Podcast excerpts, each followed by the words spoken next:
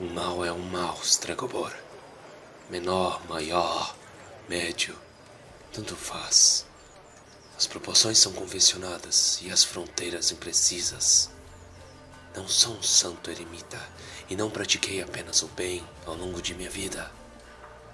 Mas se me couber escolher entre dois males, prefiro abster-me por completo da escolha.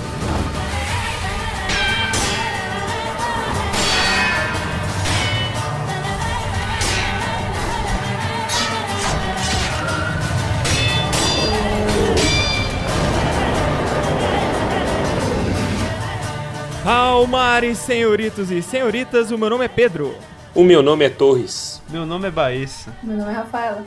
O meu nome é Pedro Teméria. Estamos aqui hoje para mais um episódio especial de Tumba do Balim. Hoje vamos falar sobre The Witcher, recebendo dois convidados mais que especiais aqui, Rafaela e Pedro, meu xará. Sejam bem-vindos, é um prazer recebê-los. Obrigado por terem aceitado o nosso convite. Obrigada e também é um prazer estar aqui. Nossa, eu fico muito honrado de verdade. Muito obrigado, pessoal. E queremos vocês no Vale do Pontar também, hein? Ó, fica o convite já. Ô louco, maravilha. Eu posso esparrar já uma coisa aqui? Que a gente já pode começar? Ah. O Baessa tá gravando de terno de novo. Porque Ah, toda vez que a gente meu traz convidado, ele grava de terno. Ó, agora eu senti firmeza, hein? Nem tô, velho. Tá assim, tô. toda vez é de terno. Profissionalismo que chama isso.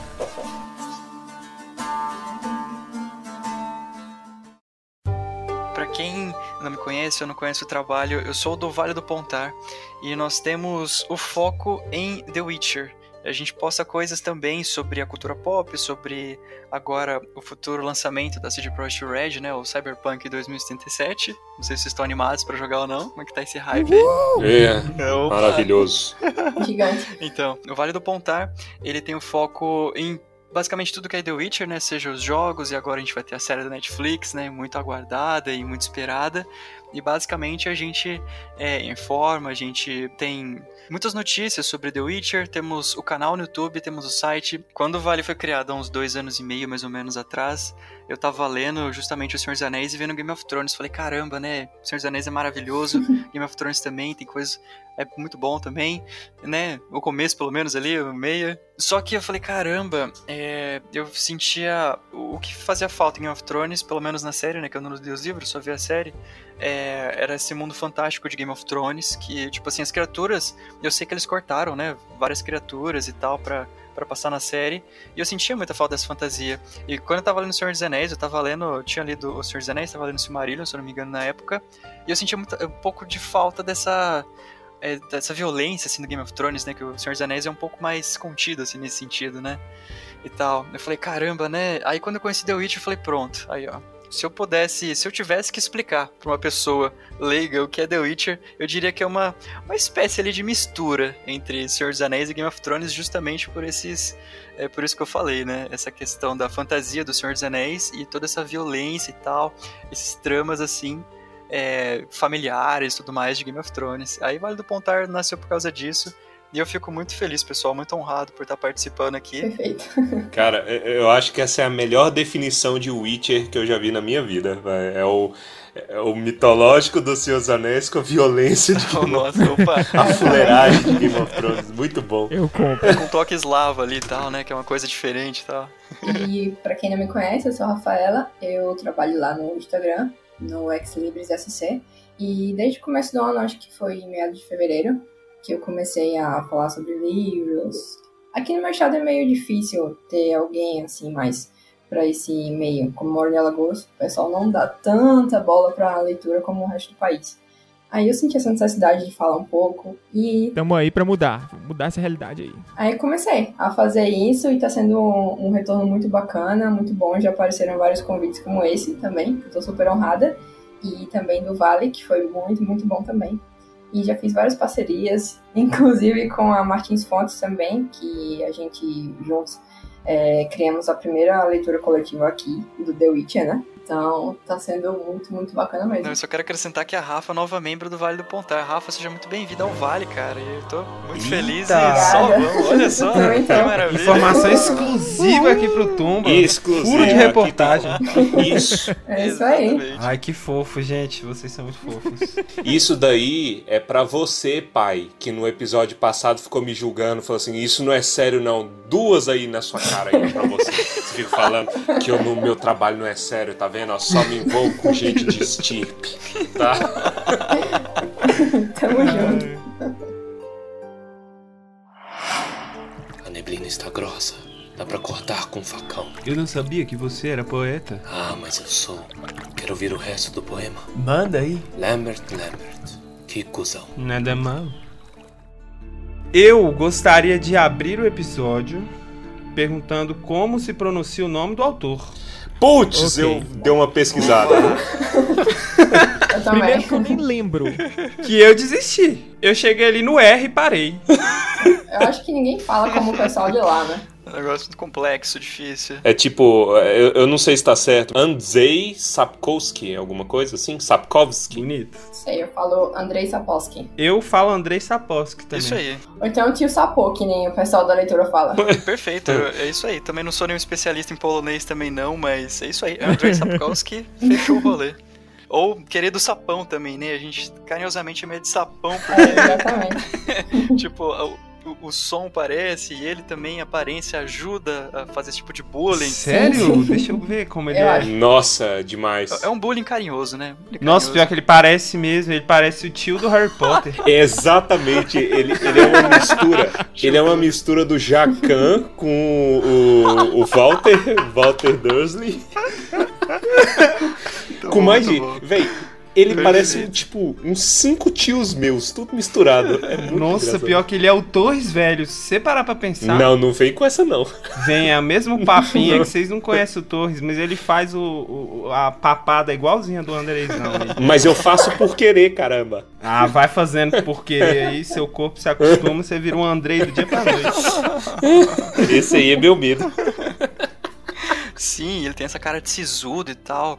Ele parece ser um cara. Bom, né? Não dá pra falar com exatidão se o cara realmente é assim, mas em todas as entrevistas, quase todas, ele responde do jeito, sabe, bem grosso, assim. O bicho é. não tá nem vendo. Eu acho ele, eu acho ele muito, muito bruto. Bem sério, assim. Dizem que é uma casca dele, é um personagem, mas vai saber. Ele é né? um seu Lunga, né? Não sei se vocês já conhecem o seu Lunga. A gente já podia então aqui propor, já que ele parece o Jacão, um pesadelo na literatura. Vocês podiam criar lá no Vale em um quadro Boa. assim. Não tem uma galera que faz um canal, é livros pra você morrer antes de ler? Então, Tem, tem cara. tem no YouTube essa, essa parada? É, é excelente, bom. cara.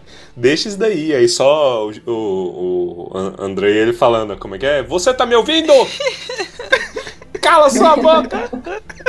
Ah, muito, muito bom, precisamos criar isso. Ele eu tenho um pouco de medo dele, eu acho ele muito treteiro. Porque né, as polêmicas que ele se envolvia, né, né, polêmica entre aspas, porque ele não era o maior fã dos jogos, né? Ele fala assim, Sim. eu, eu não tô nem aí pros jogos. É, eu tô Os com jogos ele. são uma merda. Não, esse estresse aí é só decepção, cara. Ai, meu Deus. Toda vez que alguém pergunta ele, ele pensa: caramba, quantos milhões eu não perdi com essa merda, né? Exato. É, pois é. Exatamente. Eu acho que é mais um ranço da- dessa questão da grana do que. É, né?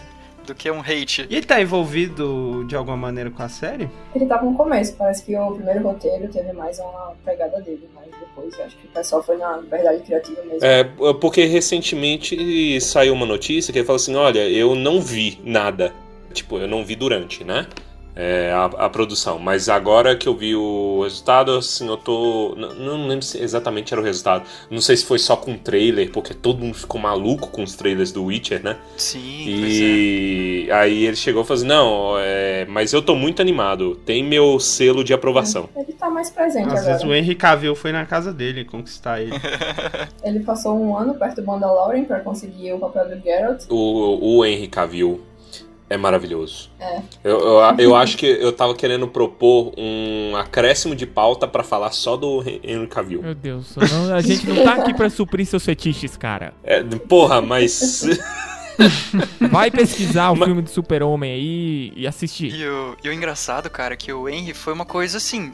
Parece que foi do dia pra noite a galera começou a adorar ele, porque antes o pessoal ficava meio assim, né? Superman, meio dark, meio violência, aquele lá, bigode, não sei o que lá. Superman de bigode. Mas, cara, ele virou Geralt e a galera começou a curtir ele muito, assim, sabe? Foi absurdo, cara. Inexplicável. Eu confesso que eu ainda tô meio assim, torcedor contra. Ó, trazendo aqui um- um- uma coisa aqui também que você até falou do, do Cyberpunk 2077, o Keanu Reeves não era esse ser humano adorado também antes. Era. Antes não, não era. A galera falava mal que ele atuava mal, que ele só fez um filme bom na vida. Não, o Keanu Reeves era meme, porque era o sad Keanu Reeves. A, ele, a galera via ele no metrô, porque É, ele, eu- ele eu é todo humildão, né? O- Sim, e- mas ele era humilde, não, não legal. Mas, mas mesmo no John Wick, a galera rolava de rir dele porque o Keanu Reeves não sabe receber elogio. Sim.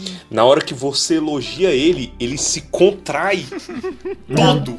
Aí ele fala: Não, eu não sou isso aí não, mano. Não, não, sou, sou bom assim não. Sou um É, merda. não, na verdade é a minha equipe, assim, não sou eu, é a minha equipe, né? Todos os meus. É, é- é a humildade em pessoa, pura. e- cara é demais. O cara acho que foi super humildão, mas talvez o Cyberpunk deu um boom É, de. Talvez. O cara já era valor. bem popular, né? Mas ficou mais ainda. O pessoal falava assim que ele virou o namorado da internet, né, cara? Olha isso. Foi, Olha foi. isso. É, agora do Henry Cavill, teve uma coisa. Quando lançaram a primeira imagem do Geralt, que ele parecia o Lúcio Malfoy piorado. Nossa, Não foi aquele sneak peek que ele tava tomando uma poção, andando, assim, saindo da escuridão. É. Aquele foi terrível. Não era estranho aquele negócio? Demais, Sim, demais, demais. Era uma peruca mal feita, né? Era um Legolas pobre. Era um. É, meu Deus, cara, é verdade. Nossa. Pessoal, cadê a cicatriz? Cadê o cabelo? Cadê tudo ali, né? O que tá acontecendo? Ficou muito confuso. É. Aí, tipo, a ele foi ganhando o coração da galera porque falava, é, é, viam declarações dele e via que o Henry Cavill, na verdade, é o maior nerdão que tem. Sim. Bicho, eu adoro o Witcher. Aí ele fica falando das coisas. Eu hoje, eu acho que não existe ninguém mais adequado pro papel. Verdade. eu acho, que você, eu acho que você tá exagerando. Eu acho que aí você tem que realmente assistir de novo os filmes do Superman, Não, não, não, acalmar não, não. aí essa- Eu já estou comprando. Mas ele é bom, o filme que é ruim. O, o cara é versátil, ele faz de tudo. Ó, o patrão da obra. Isso é paixão, Torres. Eu já quero propor uma luta no sabão com o Terry Crews Nossa, e o, o Henry Cavill. Eu acho que o Henry Cavill já está apto pro hall da fama dos homens. Ia ser a luta do, do século, cara. O Julius contra o Geralt. É. E o Keanu Reeves O julgando. Keanu Reeves e o Viggo Mortensen comentando. Se o Keanu Reeves julgar, ninguém ganha. Ou todo mundo ganha, porque vai ser só o You're breathtaking! No! You're breathtaking! Breath. Todo mundo tá. Maravilhosa referência.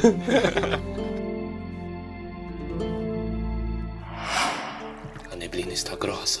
Dá pra cortar com um facão. Eu não sabia que você era poeta. Ah, mas eu sou. Quero ouvir o resto do poema. Manda aí. Lambert, Lambert. Que cuzão. Nada mal. Seguindo então agora para os livros, onde a gente vai ter aqui uns leves spoilers dos dois primeiros. É, um detalhe inicial a se comentar é que eles não seguem a mesma estrutura da narrativa do resto da, da, da saga, né? É como se os dois primeiros livros fossem contos e depois ele se transformasse em um romance e tal. E tem alguns contos extremamente interessantes. E é especial, é legal ver que essa estrutura de contos dá uma liberdade muito louca pro, pro autor. Porque ele pode simplesmente contar uma história do que ele quiser, depois de outra coisa completamente diferente. Uhum.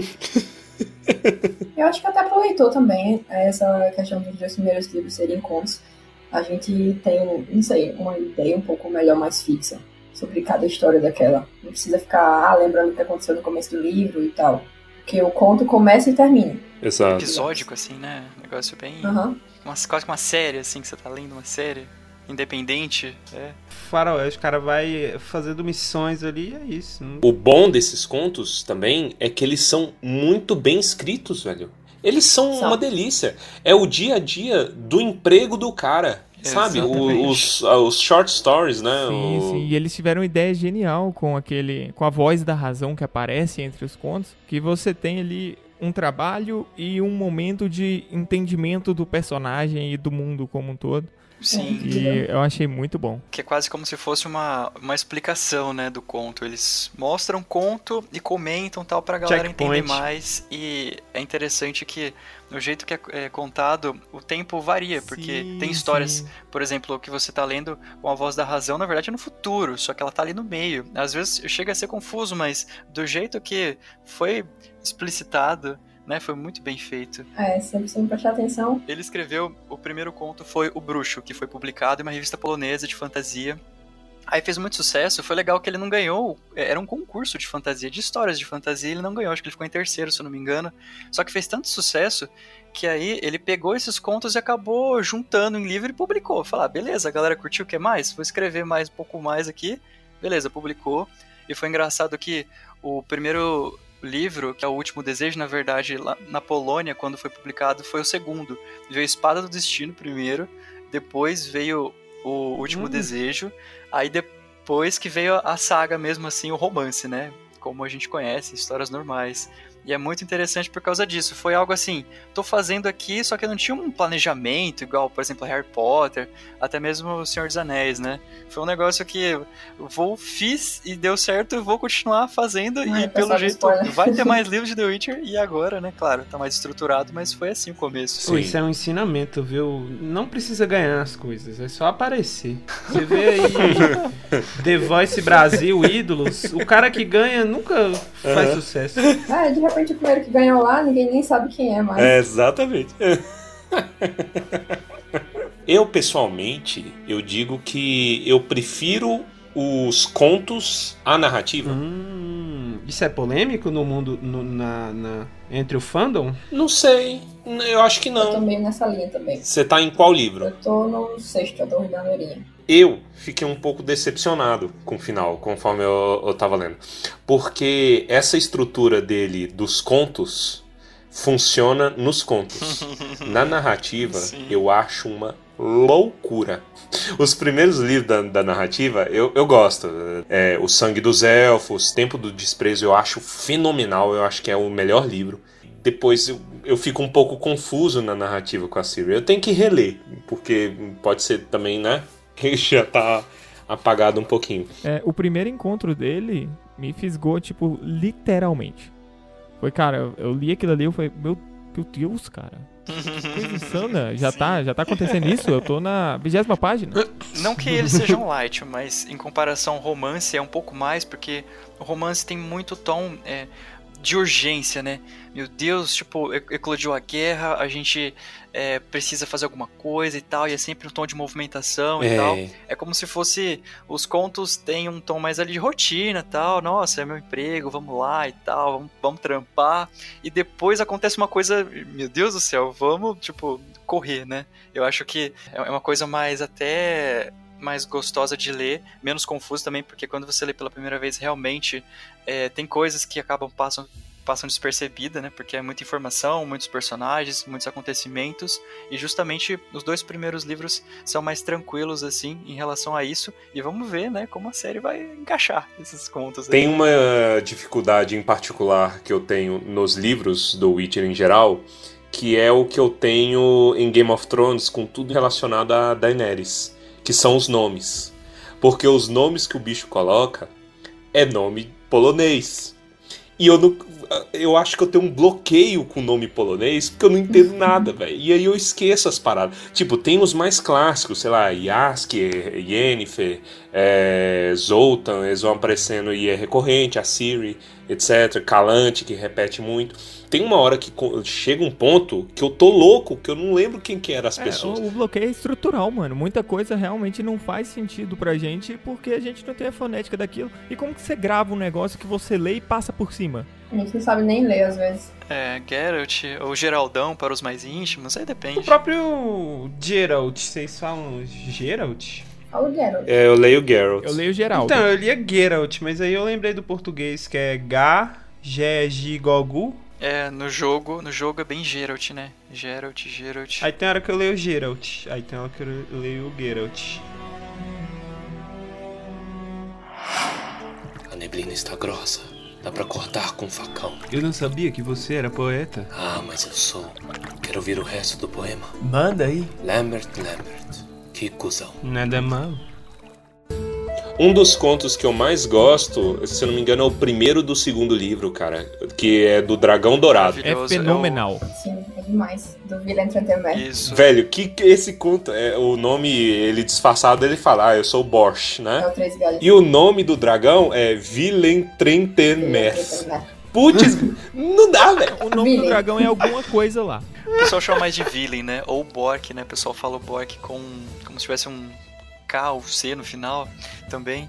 E é muito é, é muito bizarro essa questão do polonês, porque assim, é, quando eu cheguei a conversar com a tradutora, a atual tradutora dos livros, né, a Olga. Nossa, é uma pessoa maravilhosa. Tô até fazendo uma merchanzinha lá, tem uma entrevista lá no canal com ela. E ela falou assim que o, o autor, ele é muito erudito, ele é muito inteligente que e é, acaba com- complicando para quem lê porque ele coloca palavras rebuscadas e a gente tem muito termo, não só nomes, mas termos, caras, tipo termos poloneses, por exemplo, starost.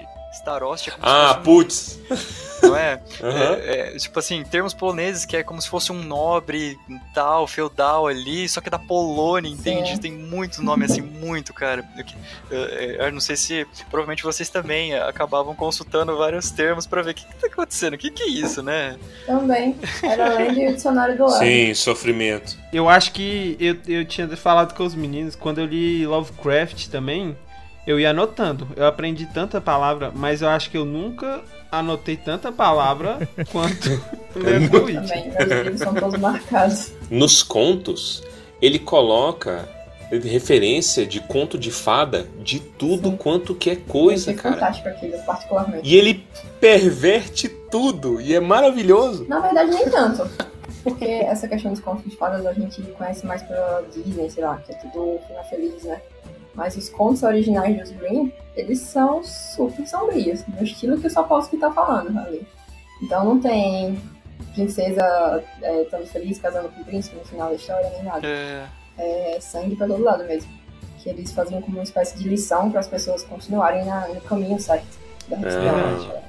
Eu, eu fiquei particularmente assustado no conto de Blaviken, que ele tá falando lá da, da, da lua sangrenta, como que era? O- qual que era o nome da maldição? Maldição do sol negro. Exato.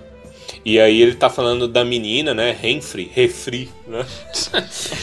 refri, exatamente, é. Renfri, o famoso refri. Eu tô maravilhado com vocês lembrarem nomes, cara. Sim, eles marcaram muito. Pra mim é um vácuo. Eu sei que tinha uma menina. Tinha menina, menina revoltada. Sim, é como se fosse uma referência à, à Branca de Neve, né? Que nem você estava comentando. Isso é muito incrível. O Pedro é míope cognitivo. O Pedro é tudo de ruim, né? Todo episódio critica ele de algum. Mas o. Esse da Renfrey, cara, é. Tipo assim, falando que ela foi abandonada e tal, e se envolveu com sete anões, os sete anões estupravam ela, não tinha um lance Eu assim? acho que ela dormia cada noite com um e eles saíam no murro pra decidir quem. É, ah, não lembro, era alguma coisa assim. E não ficava claro se, se ela queria ou não. A gente duvida muito, né? E essa questão de eh, as coisas não serem claras é uma característica muito eh, presente na narrativa do Sapão, porque o próprio final dos livros fala, "E, o que aconteceu? Aconteceu isso, não aconteceu? Não só o final, mas, nossa, em diversos momentos. Isso eu acho muito interessante, porque gera muita discussão, né? Entre o fandom, entre os fãs. Isso é muito sim, legal. sim, é, é o paraíso Só que, por do exemplo, Reddit. se você for adaptar um jogo, que no, no caso seja Project Red, cara, não tem informações concretas, então eles precisam é, achar, colocar do jeito que eles acham. Então, é certo ou não? Aí fica aquela interrogação. Coitados de Project Red, né? Mas beleza. É um caminho pra desagradar pessoas, né? Porque Essa liberdade criativa. você deixar, fech... você deixar em aberto já- deixa a história viva. As pessoas vão discutindo, cada um pensa o que quiser. Aí vai alguém lá e coloca a visão dela. Aí a pessoa, ih, não é a minha. Exatamente. Que foi a briga inicial que teve com a série. Teve muita briga em relação a isso. Que a galera atacando falando, hum. É, não, mas pera aí, mas esse olho não tá a cor igual, esse cabelo não tá igual, né? A cor da pele, não sei o que, exatamente. é. Mas nunca é igual a adaptação. Eu, eu, eu só entro nessa pilha com uma coisa em relação à série? Hum. a armadura de saco de dragão Sim. dos Nilf- Nilfgaardianos. Ah, e o Elmo do Carrir também. Eles deram algum contexto pra aquilo? Foi só uma interpretação quebrada? Ela disse, mesmo? eu não tô lembrada agora o que foi que ela falou. Mas ela disse, tem uma explicação lá pra eles terem colocado aquele, sei lá, parece pele enrugada. Saco de dragão. saco de dragão. Saco de dragão. É o saco do dragão de ouro lá, torrado. É, é aquela história. Eu não, eu não vou lembrar agora exatamente como é descrito nos livros, né? Mas é, muito provavelmente não deve ter sido tão claro. Então, o Project Red fez um jeito bem diferente e a Netflix fez outro. É isso que dá, né? Porque eles sempre chamam os Nilfgaardianos de negros, né? Os negros. Aí, sei lá, vai ver que a Lauren também quis colocar literalmente lá a armadura toda negra. Qual, qual que é o lance do elmo do Carrir, que eu não lembro? Não, porque não tem no, no, no seriado, eles colocaram um elmo normal, aí não tem as asas. E uma das coisas mais características no Carrir é aquela, aquele elmo de asas de rapina. A Siri morre de ter pesadelo e não vai ter isso na série. Hum. Vai entender, né? Às vezes estava custando caro pena lá na. Pode É. ser, na- inflacionou. É. Só colar duas peninhas ali de corpo, qualquer coisa, e dava certo. Que é um detalhe tão pequeno que você fica sem entender por que não, né? Ah, Por que não colocar, ué? Não, mas pena cai do animal sem precisar nem matar o bicho. Aquela atriz que fez a Sansa Stark em Game of Thrones, a Sophie Turner, ela disse que é melhor ler o livro ou então ver a série. Ela disse melhor ver a série. Mas, mas ela disse isso porque pagava o salário dela.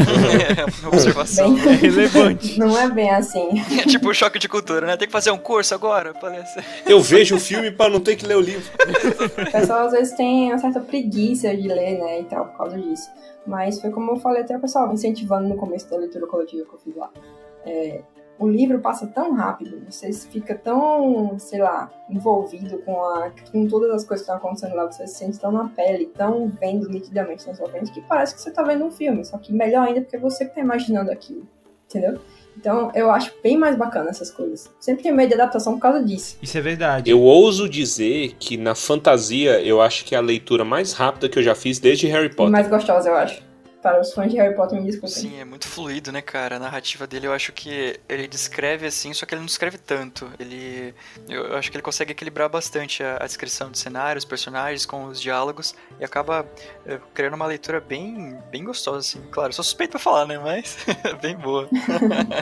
É tudo na medida, né? O formato do- dos contos é muito bom de ler, assim, porque realmente parece um roteiro de, de alguma coisa que tem as. É muito bem feito. Eu quase perdi o ponto do ônibus. né? Eu acho um ótimo começo pra uma série isso. E digo mais, é, ele, o Sapão, eu acho que é um dos caras que melhor escreve luta que eu já vi, cara. Sim. Sim, são fantásticas. As lutas deles são uma delícia de ler, São. são uma loucura, é uma loucura. Exatamente. O Witcher é um Eu psicólogo. acho que, mas eu acho que parte da, da É, delícia. eu acho que talvez é uma das coisas que eu tô mais empolgada pra ver na sim, série. São sim, lutas. sim. Espero que fiquem boas. E o pessoal já tá elogiando isso, né? E o pessoal já tá falando que o cara tá passando a manteiga em todo mundo ali. O cara é um ninja, nato. É, ele é um espadachim, cara. Sim. Ele é um bruxo, um bruxeiro. É porque tiveram algumas. No próprio Game of Thrones tiveram algumas coreografias de lutas muito mal feitas. Hum, Quase todas, eu, eu diria. Sim, as lutas individuais lá eu acho horrível. é, pois é, concordo. O- a luta nunca foi um, forte do, do Game of Thrones. É, em, em contrapartida, é um desafio é, extremo da série fazer ficar bom. Porque, é, por muito que o, o Andrei, o Sapão, ele descreva muito bem, o Geralt só faz coisa sobre-humana. É. Ele pula, que verdade. nem o Yoda. Ele pula. O Sonic Pula pra lá, pula pra cá. né, girando e rodando tudo quanto há. Ele dá dois golpes. É, ele é um espadachim meio Jedi, não sei. É, É. ele é tipo um, um super-humano, tipo um Capitão É, América medieval. Então precisa ser bom, né? É. E a gente vê pelo corpo do Henry, ele é um pouco mais forte, bombado, né? Eu sempre imaginei o Geralt um pouco mais esguio, porque como é um espadachim e tal. É. Aí eu não consigo Sim. ver o Henry pulando pra lá e pra cá e, dando salto mortal, e esquiva. Cara musculoso nem consegue fechar o braço O direito. Henry é um tanque, velho. O Henry é fortíssimo. O que eu vi pelo trailer e eu gostei pra caramba da, da- do plano sequência, justamente é porque você vê tudo. Tem um, um dos últimos trailers que, se eu não me engano, ele tá no palácio lá da Calante, né? De Sintra. E aí, e aí ele tá metendo a espada Sim, em geral isso é e a incrível, câmera cara. acompanhando ele e você vê tudo o que tá acontecendo. Mano, se for todas as lutas desse jeito, eu bato palma, porque eu tô de saco cheio de luta em que eu não entendo nada. Putz, Me espanta você, que viciado em Super Smash Bros. é, pois é, aquela luta meio Power Ranger já chega já, né? É, a última série que eu vi assim que tinha lutas de altíssimo nível foi a série do Demolidor. E não tinha feito nenhum, praticamente. Era tipo. É verdade, a série do Demolidor. Da se sente o morro. Isso, Nossa. Exatamente. Se eles conseguirem levar a, aquela capacidade de, de ver, porque a gente entendia tudo que estava acontecendo, pro nível de magia e fantasia, vai ser fenomenal. Não, e, Sim. e- e o interessante é porque o Henry, ele se dedicou muito ao papel, não só, Exatamente. claro, ele já jogava, ele já curtia, só que ele não usa dublê, né? Disse que ele não usa dublê, e no- eh, na preparação dele pro papel, me lembrou muito também a do Viggo Mortensen, quando ele se preparou pro Aragorn, né? Que em todo lugar ele levava a espada e tal, ele incorporava, sabe, fora de lá e tal.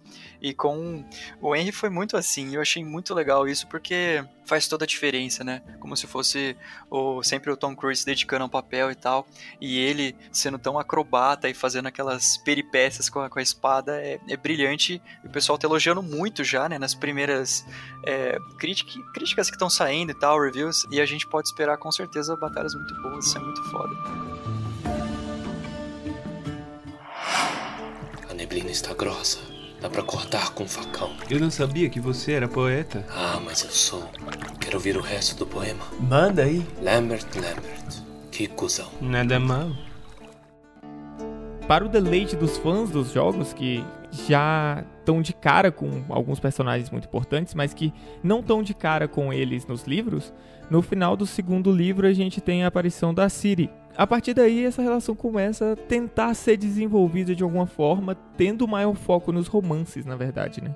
Especialmente isso chama atenção no terceiro livro, que até eu, eu tava lendo um pouco e pelo visto teve gente até incomodada com o quanto o terceiro livro foca nela e não no Gerald. Eu tendo a pensar que toda a narrativa é muito focada nela e não no, no Geralt. De, de minha parte, foi isso que me fez um- não gostar tanto, porque eu gostei tanto do Geralt no começo que eu queria ver mais.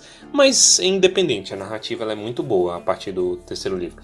É um negócio meio É. Mad Max, né? Você senta esperando o Mad Max e você tem Furiosa. E não é necessariamente ruim. Dá aquela É. impressão de que o Geralt é jogado de E, escanteio. inclusive, agora esperamos que ela ganhe um filme solo. A Ciri, ela é particularmente boa porque ela é um personagem que tu acompanha desde o começo você acompanha toda a formação da psique dela.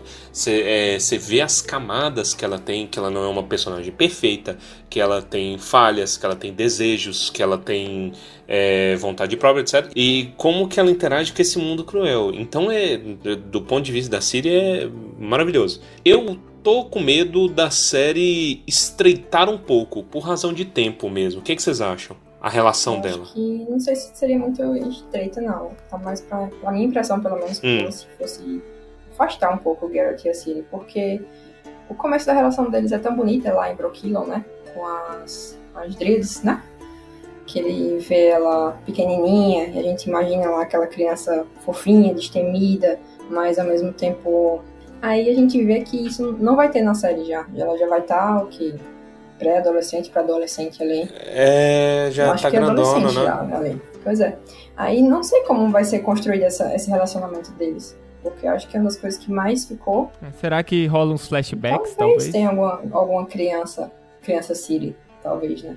Mas eu acho que seria interessante ter começado logo com uma criança sem ser Sim, flashback. eu também acho. Até porque, é, sei lá, é, um- é meio jeito que a gente já viu que funciona. Sabe, sabe uma parada que eu, eu comecei a especular pelos trailers? Eu tô achando que eles vão estreitar até a relação com a mãe. Porque a Ciri, ela é filha da Paveta, né? Ou Paveta, eu não sei dizer. E que é filha da Calante, que é a rainha da, da de Sintra, né?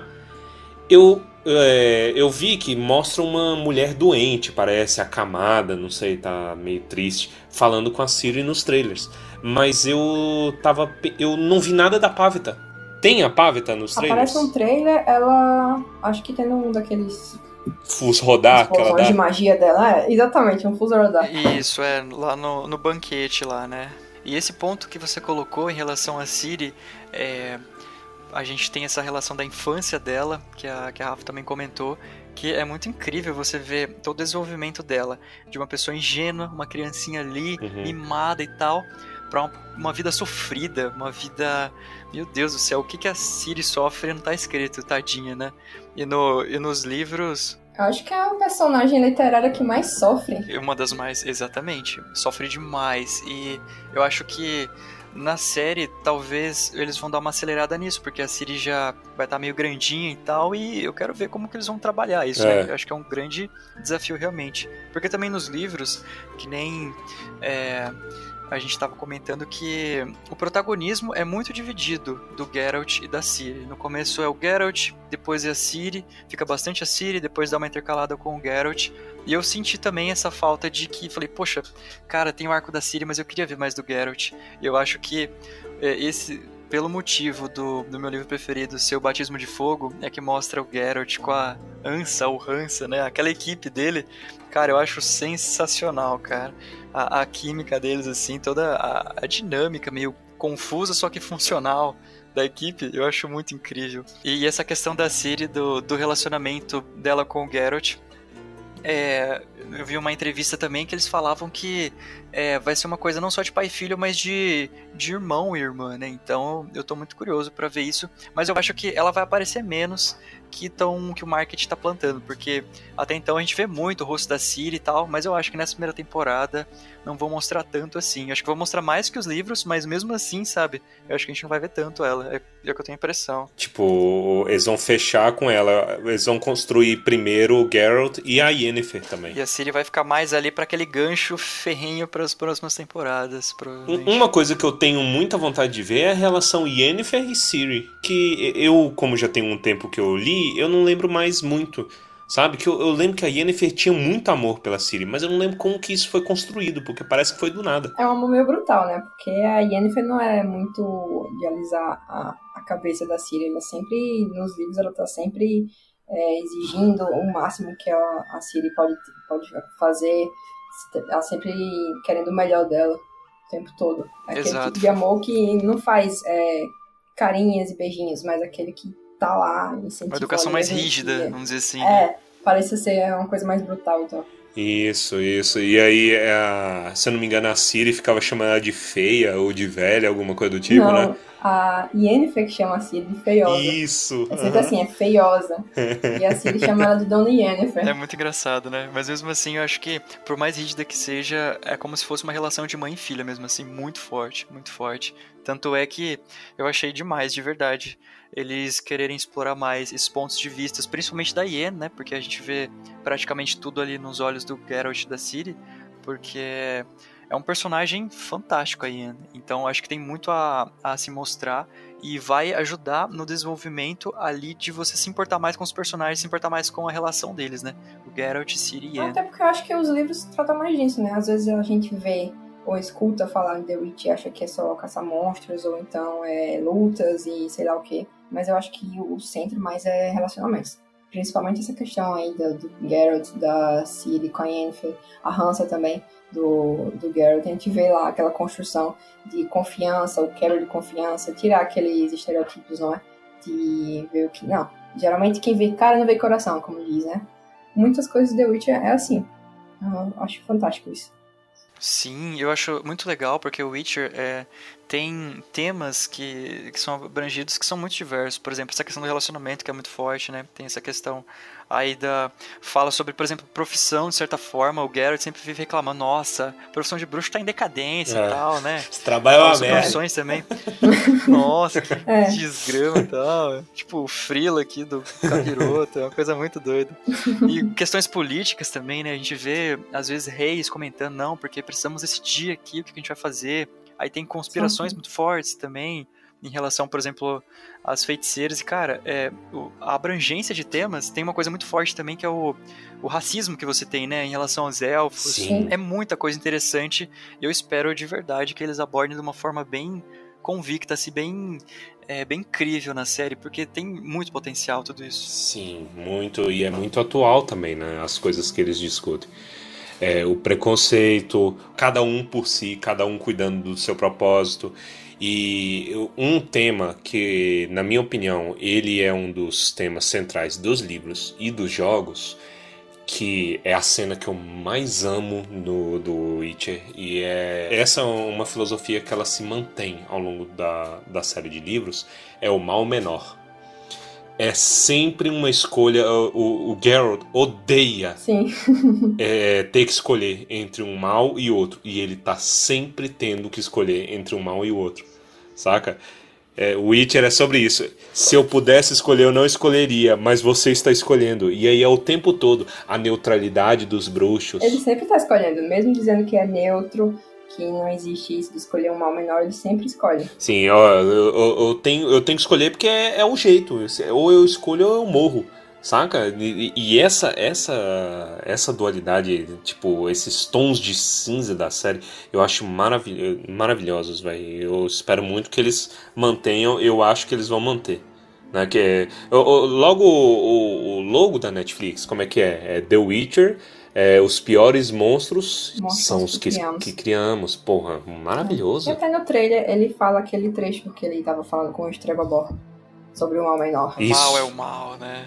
Independentemente do tamanho e tal, assim. É muito incrível. É pequeno, médio, grande. E é muito legal, porque isso é uma, uma certa forma, essência de Witcher que realmente precisa ser preservada. CD Projekt Red, eu acho que fez um ótimo trabalho, né? Em relação às escolhas dos jogos e tal. E na série precisa também Uhum. Ser muito preservado. No, nos jogos é a maior hipocrisia. É o tempo todo você tendo que escolher o mal menor. E aí você faz o roleplay, né? Se você quiser ser mais bonzinho, assim, intervir, fica na tua. É, é o tempo todo esse negócio. Ah, o Witcher era pra ser neutro, não sei o quê. Ah, com aquela voz cansada dele. Ah, eu não me envolvo. Eu não ligo. Olha ele ligando ali.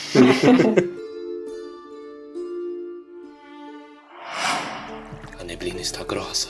Dá pra cortar com um facão. Eu não sabia que você era poeta. Ah, mas eu sou. Quero ouvir o resto do poema. Manda aí. Lambert, Lambert. Que cuzão. Nada mal. Uma coisa muito relevante é que os livros já estavam circulando, né, meio que se dando bem na Polônia, e foi isso que chamou a atenção da CD Projekt. Falou: "Olha ali, tem um joguinho legal, vamos adaptar esse negócio". A questão é, ninguém sabia que isso ia virar o que virou e ponto final. Ninguém. A começar pelo nome, CD Projekt Red. Parece que é, o, o, dono, eu acho que ele deve ter pensado, hum, quais são, qual que é a junção mais aleatória de três palavras que eu posso conseguir? e aí ele juntou. Fez o nome da empresa. Pay. Project Red. Ninguém conhecia, cara. E, e, se você for pegar. Eu, eu acho que o Witcher começou a ficar famoso já no segundo, né? O primeiro. Quando você pergunta, todo mundo fala assim, cara, se você quer jogar um que não seja o 3, joga o 2. E só. Mas o 2 tem o seu valor. É, um é meio esquecido. Começou a ficar famoso nisso, né? O Witcher, é, essa a CD Projekt Red é uma é uma desenvolvedora, é uma desenvolvedora de games e aí polonesa. Eles compraram, já tem um bom tempo, os direitos do Sapão. Né? O Sapão vendeu a, a preço de banana. Falou assim: ah, tô precisando de dinheiro, toma, toma essa bosta aí. Nunca vai dar certo. E aí começou. E aí eles produziram três jogos, né? Witcher 1, que lançou, não lembro quando, vocês têm a informação rápida aí? 2007, o segundo em 2011 e o terceiro 2015. E é engraçado porque assim, a CD Projekt Red, eles começaram é, como uma empresa de localização, de tradução de jogos. Antes de The Witcher, claro que como eles começaram a produzir foi em The Witcher, né, jogos, eles estavam fazendo os esboços de outros jogos e tal, mas eles pegavam, sabe, tipo, é, tipo Baldur's Gate, por exemplo, que eles levaram para Polônia, fizeram toda é, toda a tradução, toda a localização, né, toda a dublagem e tudo mais. Eu lembro se dublagem, mas enfim. É, e já no Baldur's Gate, eles já caprichavam nas edições, sabe? Falaram, vamos fazer uma. Vamos fazer só um CDzinho, então, vamos fazer uma caixa bonita e tal. Eu acho que eles tinham muito essa filosofia deles desde o início, de seja o que for que fazer, caprichar. E eles cresceram muito rápido, assim. É claro que do, do 1 pro 2 ali deu um salto grande na qualidade e na popularidade também. Mas, cara, você vê, né? Tipo, é uma coisa de pouco mais de 10 anos e eles eram só uma empresa de tradução, cara, de localização. E olha só que potência gigantesca que eles são agora, é muito doido. Eu diria que talvez seja uma das empresas mais amadas, né? Que todo mundo gosta, porque a relação deles com fãs é muito boa. Os caras têm um selo de qualidade aí pesado quando você escuta falar da CD Projekt Red, você só pensa em qualidade, jogo bem produzido. Todo mundo ama. E a coisa estourou mesmo foi com Witcher 3, cara. Witcher 3 já nos trailers a galera enlouquecia. Cara, teve um trailer, um, um, um cinematic trailer que foi ele que foi o, o Geralt lutando contra um, um, monstro lá, que eu não lembro mais qual foi o monstro agora. Mas o trailer, ele transmite exatamente a sensação que eu tive lendo as cenas de luta. É Sim, tipo, eram muito bons. Simplesmente um cara contra um monstro que, no fim das contas, você acaba percebendo que é diferente a forma como os monstros são lidados nessa, nessa história como um todo, né?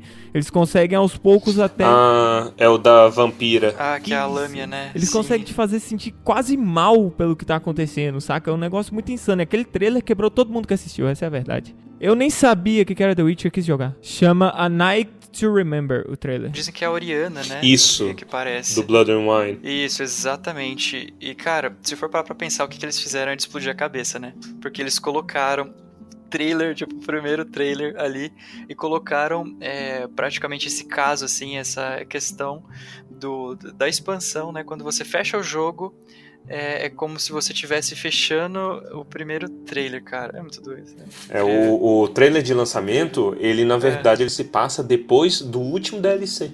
Entendeu? E aí é ele voltando a trabalhar. Nossa, é excelente, cara.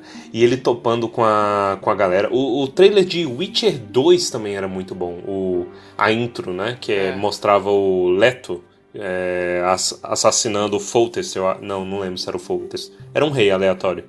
Ah, mentira, era outro rei, eu esqueci o nome. É o Demavend, acho que é o Demavend morrendo, se não me engano. Isso!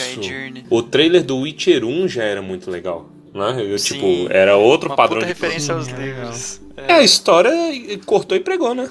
É, igualzinho. Exatamente. E, e é muito legal um fato é, se comentar também, porque as cinemáticas do The Witcher, desde o The Witcher 1, do primeiro jogo, foi quem fez foi a Platig Studios, que é o cara que toma conta, o responsável é o Tomek Badinsky, que ele é o diretor da Cinematics e ele foi chamado para ser o produtor da série, cara. Caramba, oh, fenomenal. Aí sim, velho. Estamos seguros. Exatamente, ele falou que era o sonho dele, assim, levar o Witcher pras telas de alguma forma, né? Cinema, ou série e tal. E imagina, né? Pro cara deve ter uma, é uma satisfação muito gigante, porque Nossa, desde 2007 certeza. trabalhando com o Witcher e agora série. Muito bom, né? Os jogos, é, é, é, válido fazer essa distinção, porque a galera. A maior crítica que a série recebeu é de não estar tá igual aos jogos. Né, galera? Nossa, o Geralt não tem duas espadas nas costas, né? Que é maneiríssimo, totalmente impraticável, mas é maneiríssimo. Tenta lutar com duas espadas nas costas. Né? E aí ele. A galera criticava e tal. Só que é, o engraçado, principalmente no Witcher 3, grande parte das histórias, das side quests que tem no Witcher 3 são dos livros. São tipo, um pega uma coisinha aqui, o, Blood and Wine, o plot principal é qual? É duas irmãs, uma que foi abandonada, né? Uma que foi deixada de lado, maltratada a infância toda, tal, enquanto a outra virou uma rainha maravilhosa. Ela é mais ou menos a história do carniceiro de Blaviken. Mesma coisa. Que é Ciana e Anarieta, né? As duas. Que a Anarieta, inclusive, tá nos, tá no, nos livros também. Grande parte do, do interesse, e o próprio Sapão, muitas vezes eu acho que ele não reconhece isso, que ele, o Witcher só ficou famoso internacionalmente por conta disso, cara que todo mundo começou a procurar e viu que é bom. Falei assim, porra, é muito bom. É, ele reclama tal do contrato, tá bom, pode não ter feito o melhor negócio do mundo, mas imagina o tanto de venda de livros que aumentou depois do sucesso dos jogos, né? Uhum. Isso provavelmente ele não reclama. E da série agora. Eu acho que série, todo autor, todo autor deve, eles devem ter um grupo de WhatsApp para combinar de reclamar de, de adaptação de obra deles. Se comprar uma vez por ano e reclamar.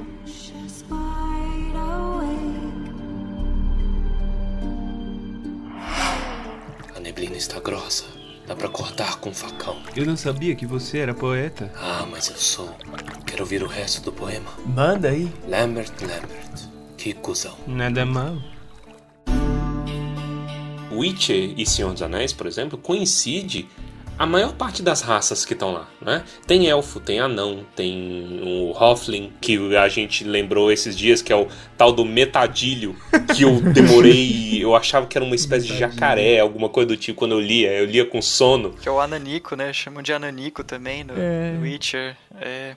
E tem uma forte referência direta de Tolkien, né? O Sapão era muito fã de Tolkien. Ele era muito fã. Ele, ele, ele fala assim levemente tal, mas quando ele cita obras de fantasia, claro que, nossa, eu não sou especialista em sapão, mas ele cita muito Tolkien. É o ator que ele mais cita. É, foi a referência principal dele, com toda certeza. E o sapão, ele tira muito da, da mitologia própria, né? Da, da mitologia Polonesa, nórdica. Eslava e tal. Isso, isso, exatamente. E eles têm essa mesma base. Eu acho que quando ele precisava falar sobre criaturas místicas é, é, a base que ele ia era a mesma base que o Tolkien foi. E por isso a gente tem tanta coisa em comum, e é por isso que é legal. Sim, mas ao mesmo tempo que são comuns, também são bem diferentes, porque os elfos em Senhor dos Anéis, pelo menos a maioria, como a gente vê primeiro, né? são do bem, digamos assim. Isso. E, e Witcher, poxa, eu nunca pensei que elfos pudessem ser tão rancorosos e... Nossa! Sei lá. Nossa! É impressionante é muito isso. Bom. Eu também um fiquei em choque quando eu encontrei os elfos pela primeira vez nos livros. Eu fiquei, meu Deus. Sim, tanto ódio que eles têm. Geralmente a gente vê isso os, nos humanos, os né? Os elfos são a escória da sociedade. Na ali, verdade, né? no The Witcher não tem ninguém do bem, né? Tem o Geraldo. Ele é do bem, mas ele não fala. É o Keanu Reeves. É. Keanu Reeves. Mais ou menos. Injustiçado. Ele é na dele. Ele é na dele. Ele é o Mad Max. O rolê do, dos elfos é muito do quão é, vitimados eles foram pela história inteira, né? Porque a ideia, eu acho que o contexto geral que engloba The Witcher é as pessoas, a globalização veio, expandiu e os monstros eles foram quebrados. E à medida que as pessoas entre aspas normais começaram a tomar mais poder, eles começaram a não diferenciar mais monstros racionais e monstros irracionais, por exemplo. Que é uma coisa que o Geraldo tenta levar é. com ele. Mas que a maioria das pessoas não. Exato, é uma intolerância. Isso, a maioria né? das pessoas não. não, não Foda-se, tá ligado? Pra mim, um, um carniceiro uhum. e um elfo estão quase no mesmo nível. O carniçal, né? Isso quer dizer. Carniçal. Isso, carniçal, falei errado. Ah, então, sobre essa questão de monstros, é muito legal porque no Senhor dos Anéis, cara, tá vendo? Que maravilha comparar, né? Eu acho delicioso, cara. Muito obrigado por essa conversa, de verdade. Porque assim, no Senhor dos Anéis, quem manda são os elfos. E no The Witcher é o contrário, totalmente ao contrário. Porque os elfos lá são totalmente.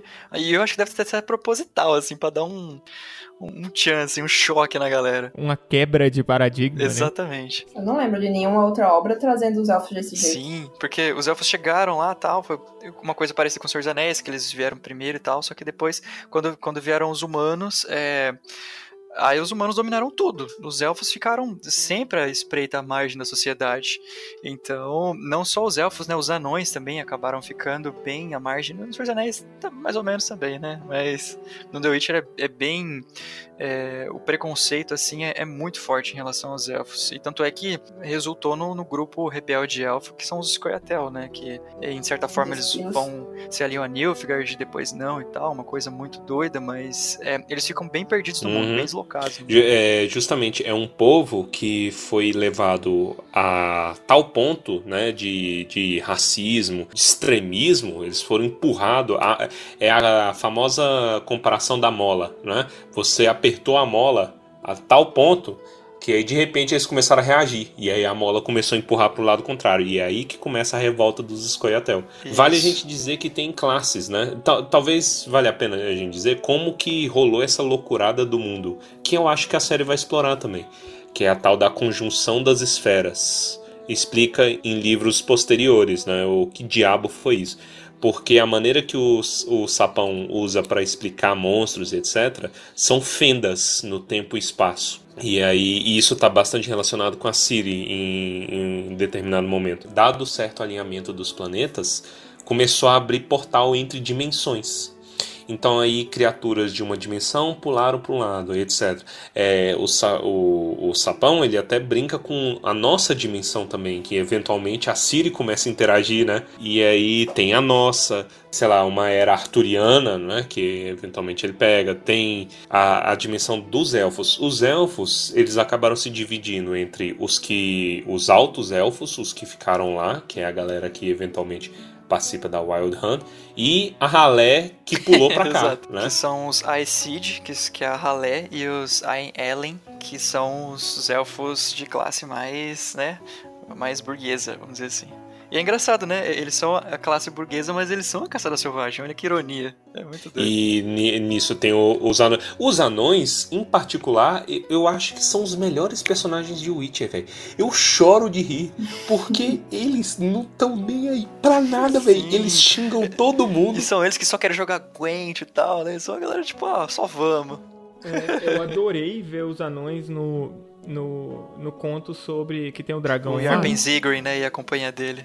Maravilhoso. Puta merda, né, muito Yarpen? bom. Cara, fenomenal, fenomenal. Rachei de rir com aqueles anões. Eu acho que a- as partes mais cheias de humor. E a Siri, né? que interfere na educação dela. É verdade, velho. É, tem um ponto que ela, ela começa a interagir com os anões e aí os anões começam a ensinar ela a falar palavrão. É muito engraçado. E o Geralt, como um pai que se aparenta, fica muito. Geralt pistola. Muito bom. Zoltan e Yarpen Zigri eu acho maravilhoso também. Espero que na série é, eles apareçam e dê o devido valor a eles, né? Porque é, eles são legais, não são tão essenciais na história como outros personagens, mas eles precisam estar bem representados e, e fazer aquele, aquela coisa maravilhosa que é a gozação deles e tudo mais. Acho que eles são meio que a cereja do bolo, né? Os Exato. anões. É, Não tem o Peter Jackson. Eu acho que vai ter anão bem mostrado. gosto agora de elfo. Ô, deixa eu perguntar um bagulho aqui pra vocês. Lá. Vocês estão ligados nessa série polonesa que teve aí? Teve uma série polonesa? São 13 episódios e um filme. Caralho, e é bom? Não. Não, não. Sim, se você for muito fã, você vai ainda curtir umas referenciazinhas e tal, mas olha, é sofrido, hein? Eu, eu cheguei a ver tudo e, meu Deus do céu, foi sofrido ver tudo aquilo lá. Vamos falar mal então? Nossa, não, que decepção. É de Hexer, né? O nome. É, exatamente. Vamos É. falar mal no episódio então? Vai falar mal? É isso? É um anão indicação? Fala, amor. Eles vão fazer também uma do Lambert, eu acho. Uma de fãs lá na Polônia. Que vão fazer, parece que do Lambert, que é outro bruxo lá. Vão fazer uma espécie de adaptação com alguma coisa meio original. E um dos melhores personagens da- do jogo, devo dizer aqui, que, véi, olha, tem um ponto. o Lambert ele podia muito ter aquela personalidade otária que ele tem no jogo. né? Porque no jogo ele é um otário, ele é um trouxa. E aí o Geralt não suporta o Lambert, né? Que na, na, na galerinha, vamos explicar o lore aqui. Provavelmente eles devem aparecer na série, então tá de boa. É, são poucos os Witchers que tem no mundo, né? E aí no castelo onde eles é, passam o inverno e tal, Kaer Morhen, eu não sei falar. Kaer Morhen, Kaer. Lá em Kaer Morhen, lá tem quem? Tem o Vesemir, né? Que é, eu acho que nos, nos livros fica Vazemir. É, Alguma coisa é do tem, tipo? o, não, tem o Vesemir e o Vazemir tem um rei da Redânia. E tem o Vesemir mesmo. É. Vesemito, né? Que é muito bom. Aí tem o Eskel, né? Que é o gatão que todo mundo gosta, porque o cara é carismático. O Geralt e o Lambert, que é o trouxa. Tem um ponto em particular que eles estão andando de barco. O Lambert tá se gabando. E, então o Geralt chega nele e fala: Ô Lambert, você quer ouvir uma piada? Ele: Ah, não, conta aí. Lambert, Lambert, que cuzão. aí o Lambert, o Lambert reage do That's jeito all. ele fala: Nossa, nada mal. do, do jeito que ele fala. Mas é tão do nada, velho. É, mano, é bom tanto em português quanto em inglês. É excelente. A neblina está grossa. Dá pra cortar com um facão. Eu não sabia que você era poeta. Ah, mas eu sou. Quero ouvir o resto do poema. Manda aí. Lambert, Lambert. Que cuzão. Nada mal. Mas e no fim das contas? Tá vindo uma série, a gente sabe que ela tá aí batendo a nossa portinha. A gente não tem muitos detalhes, mas ao mesmo tempo a gente tem detalhes suficientes. A gente pode discutir, vai, o que vocês querem ver na série. Pra mim, eu quero ver isso na série porque eles colocaram isso na minha cabeça. Eles viraram pra mim e colocaram em um dos trailers aquela frase do carniceiro de Black Angel, sei lá como chama o nome do, do, do conto, dele falando que mal é mal, independente de menos mal ou mais mal, tudo é mal. E agora eu quero ver essa merda desse conto lá, velho. Pra mim foi um dos contos mais fenomenais, porque não importa o que ele faça, ele se ferra. Mas vai ter, né? Tem a Renfrew. Sempre tem consequências, é igual na vida, né? Tudo tem consequência. Eu sei que essa cena vai ter. Eu, o que eu quero é que ela atenda às expectativas. Sim. Isso, exatamente, exatamente. Eu sou uma pessoa que eu, eu odeio expectativa. Expectativa é uma bosta. mas nessa cena não tem como, cara. Se essa cena for boa, eu vou dar um jeito de tatuar essa, essa cena de, de, de alguma maneira. a gente já viu do Henry Cavill que ele já tem a voz, né? Tem aquela Sim. voz é, monotônica, monótona. É, É, não. I I have them filed down. Que, que, É. que fala. Se ele conseguir entregar, eu- pela fala no trailer, deu a entender que não era com o Stregobor. Não sei se vai ter o Stregobor aí. Mas ele é parte central do conto, né? Deve ter. Sim, sim, acho que é- não vai ter sim. Eu É. acho que tem. Porque não tá até escalado, até o irmão do Mads Mikkelsen, parece. Aí o irmão do É Mads? tudo em família, né? Ô, louco! Gostei. Está aprovado. Faltou só o Mads, que pra mim seria o Witcher perfeito. Todo mundo falava que era o Mads, né? Pois é. Talvez ele precisaria de algum dublezinho, mas ele seria um Witcher incrível mesmo. Mads manda muito bem. Vocês, quais são suas expectativas pra série? Vai ter nudez? Tem que ter. Bom, pelo trailer vai, né? Sim, várias, é. Você é um imundo, né, velho? Se não tiver sexo em cima de um unicórnio empalhado, não tá construindo aí a- as expectativas. De onde que é isso mesmo? Porque isso não é dos livros, né? É um unicórnio ou é um rinoceronte? Unicórnio. É unicórnio, é. Rinoceronte foi erro de tradução e tal, é. É dos livros, tem no jogo também. Mas ele fala que ele passou um tempo morando na casa da Yennefer e tinha um, um bicho empalhado lá. E ele reclamava que era ruim pra caramba e ficou feliz quando o negócio quebrou. Foi isso. Sim. É tipo aquele cachorro do Friends, né? Tá, mas existe algum motivo, além da sua inerente imundice, é, Baessa, pra você estar querendo só saber da, da nudez? Nudez, já falei que a nudez, o erotismo faz parte da vida humana. Você não precisa ser um depravado. Você tá órfão de Game of Thrones. É, Game of Thrones nem tinha nudez direito, velho. É do Westworld que o que o negócio vem na sua cara. Mas o bagulho é o seguinte, porque se tiver nudez, aí é PG o quê? 18? 16? Acho que tá classificado como 16 já a série do Witcher. É, tá Ah, como então 16. pode ter nudez e sangue. Vai ter, dizem que vai ter bastante. de Sexo não explícito. Tanto é que vai ter uns bacanais lá e tal, aí não vai faltar. Já tem no trailer? Ah, é mesmo? Já até apareceu em alguma coisa, um Exatamente. trailer. Tem no trailer a galera tá lá, no, lá no, no Solove. Vocês têm que reclamar com o Andrei Sabugosa lá, se vocês estiverem tristes com, com a. Voltera e Rafa, suas expectativas. Ou medos também. Eu não tenho muito medo em questão do Henry, não. Eu acho que ele vai fazer um bom papel. Tirando a parte dos saltos, que eu ainda quero ver como é que ele vai fazer. se é que É. vai ter, se vai ser um Witcher mais pé no chão. Mas eu tenho medo na questão dos outros personagens. Acho que a Yennefer é a personagem que eu mais tenho medo na série. Porque desde o começo, desde que eu via o rosto da atriz, não me convenceu muito. Os trailers ainda não me convencem. Eu acho que algumas coisas características Ela é polêmica. é, acho que é aquela velha história. Os diretores têm a liberdade criativa de mudar algumas coisas dos livros, ou então de fazer da cabeça deles, mas acho que alguns pontos-chave tem que ter. Nem aquela história do Elmo do Caim. É, eu acho que aquela questão do- dos cachos da Yennefer, porque é uma das coisas que é, o tempo todo o Jaskier falando também, aqueles cachos negros de Graúna, não sei o que. Eu acho que é uma das coisas mais em destaque que eu lembro dos livros. E isso não tem na série. Cheiro de groselha. E o cheiro de lilás e groselha. Não dá pra gente cheirar também, né? Assistindo, mas. É, se Pois não é. tiver o cheiro, vai ter revolta. Se não tiver o cheiro. de groselha. Nova experiência Netflix, vai, com cheiro. Vai chegar um, um sachêzinho na sua casa. Eu acho melhor não, viu? Depois de vocês serem descritos bacanais, eu acho melhor manter a experiência só pelo pela Visual. mesmo. Muito mais limpo. Sim.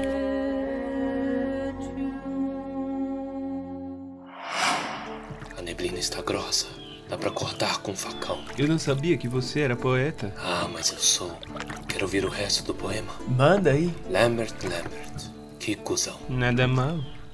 da Yennefer tem um lance dela ser nova, né, velho? A Yennefer, é, ela é muito nova. É, era muito nova. Ela parece fisicamente com a mesma idade da atriz que faz a Siri. É muito parecida. Eu achei ela muito miúda. Tanto a Yennefer quanto o Geralt, eu acho que eles têm mais de 100 anos, não tem? Eu acho que é por aí, não sei, uns 80. Aí. Porque o Geralt, ele é muito preservado. É, a Yennefer sim, o Geralt tá quase lá no 100, mas é, é alguma coisa assim mesmo. é. Ah, a menina que vai fazer a Yennefer tem 23 anos. É indiana. Ela parece uma boa atriz. Eu achei ela carismática. Ela me vendeu um pouco o personagem em um dos trailers. Que a interação, de novo, voltando pro bacanal. Na cena do bacanal. E depois sou eu, né, vai? Ah. Não, mas você quer, você quer essa parada. Todas as expectativas envolvem isso aqui. É, quando ela tá interagindo com o Geralt, é porque eu acho que um dos cernes do personagem da Yennefer é tanto que ela maltrata o Geralt, né? O jeito ácido, a relação ácida que ela tem com o Geralt. Olha o lascívia na voz. Não, não é? Lascívia.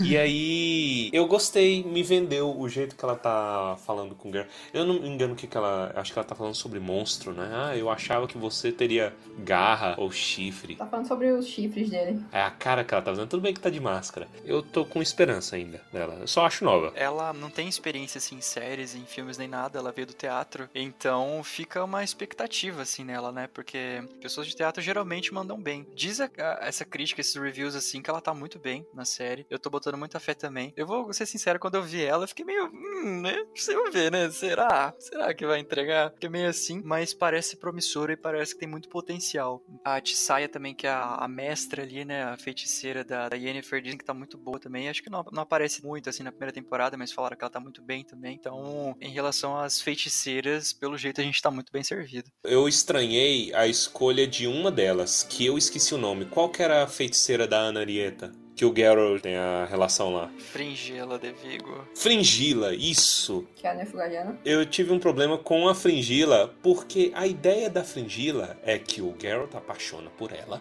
porque ela é igual a Yennefer. Ela parece muito com a Yennefer. Só que não, né? E ela não parece com a Yennefer. É lógico que isso é detalhe, né? Eu não sei se eles vão explorar isso, contar de outra maneira. Depende, porque tudo com contexto, as coisas ficam podem ficar melhores ou piores, não sei. Sim. Eu acho que eles vão mudar o contexto, porque a ideia é que ela era apaixonada, porque todas as feiticeiras, elas são quase ninfomaníacas em se tratando com Geralt. É uma loucura. Elas são loucas, loucas. É todo mundo louco. Eu acho que isso reflete o sonho do Sabugosa. Ah. Ele pensava, nossa, seria tão bom se eu fosse esse cara. Eu vou fazer isso aqui. Vamos fazer um harém, né? Isso, eu vou fazer a vida que eu queria ter aqui em relação à mulher. Aí virou isso. Eu já vi uma galera criticando ele, falando assim: Ô Sabugos, você já reparou que nos seus livros 90% dos vilões são mulheres? Você odeia mulher, Sabugos? Eita! Ele riu, ele falou assim: Nossa, eu nunca tinha parado pra pensar. E aí ele falou assim: Não, mas é porque eu conheço muitas mulheres. Eu escrevi baseado em muitas pessoas diferentes que eu já conheci na minha vida. E quando você olha a loja, né, a, a congregação das feiticeiras, realmente é isso. Elas são todas são personagens excelentes, porque elas têm tantas camadas. Tem as ninfomaníacas, tem umas que não quer saber de nada. Elas são cebolas. É, cebola. Tem um- umas que são maquiavélicas, tem umas que Sim. são bonzinhas. As Falciane. É, são falsas, Nossa, cria intriga, outras quer ficar de boa. É, é muito complexo a maneira como ele trata elas e eu acho sensacional, cara. O jeito que a série for pegar essas feiticeiras aí, eu tô bem pilhado. Vamos ver se vai, vai ser tão bom como nos livros. O único medo questão de, dessas feiticeiras é que a, a Lauren disse que a Yennefer era a personagem central da série. Em que sentido será? Não sei, ela como se a Yennefer tivesse mais importância em toda a história do The Witcher do que o Geralt, do que a Ciri, que tudo fosse centrado nela, entendeu? Talvez eles usem ela como um mecanismo narrativo, tipo, pra começar as histórias, pra dar caminho nas histórias. Eu acho estranho. Entre ela e a Siri, muito mais a Siri. Sim, sem dúvida. Muito mais a Siri. De novo caindo no- na história do que a gente já conhece, né? A gente sabe que daria certo por essa mecânica. Mas talvez não dá pra fazer isso com a Ciri na primeira temporada. E eles tentaram trazer pro papel da Yennefer. Porque seria difícil ter a voz da razão. É, eu acho que talvez ela quis dizer que dado uma equilibrada, né? Isso, exatamente. É, talvez, porque o, o nome do primeiro livro é qual? O Último Desejo, que é a- o encontro do Geralt Sim. com a Yennefer. Né? E a Yennefer, no conto, ela meio que surge do nada. Talvez ela queira dizer no sentido de contextualizar a Isso, Yennefer, é. de onde ela veio. Exato. E aí o, o. Geralt realmente ele fica loucaço, apaixonado com ela. Então, como a série, entre aspas, eu não sei se vai ser assim, mas ela é o ponto de vista do Geralt. E o Geralt tem como centro do mundo dele, a priori, a Yennefer, quando ele encontra, talvez seja nisso, uma maneira de você construir a química. E eu acho que a Yennefer provavelmente vai ser muito usada também mais pra frente. Porque, claro, mais o ponto de vista ali é praticamente todo do Geralt e da Ciri. E tem alguns certos pontos da história que talvez ficam confusos. Por exemplo, fala que Yennefer foi fazer coisas em outros lugares e tal. Skellig. E eu acho que ver isso na tela vai ser muito legal. Como eles já estão aproveitando a Yennefer bastante agora nessa primeira, né? Aparentemente. Então, ver, expandir o mundo de The Witcher através dela, eu acho que vai ser muito interessante. E eu, eu quero muito ver a Yennefer como a filha de uma égua que ela é. Porque a Yennefer é, é otária, velho. A neblina está grossa. Dá pra cortar com um facão. Eu não sabia que você era poeta. Ah, mas eu sou. Quero ouvir o resto do poema. Manda aí. Lambert, Lambert. Que cuzão. Nada mal. A série parece que já, já tem algumas temporadas planejadas, né? A segunda já vão em breve já começar a fazer e provavelmente já estão bolando as outras também. Eu acho que isso está muito confiante. Eu acho que realmente é pelo menos boa, vai. Chutando assim, pelo menos boa deve ser pra eles já renovarem. Eu acho que tem uma questão que o Netflix tá ficando pra trás aí, porque a Amazon Prime e a HBO estão dominando esse ano. Baby Yoda aí, ó, pô, a internet só fala dele. Isso aí é uma coisa que eu ia falar, cara. A relação da Siri, é, ela tem que ser maior ou igual à do Baby Yoda com o Mandaloriano, cara.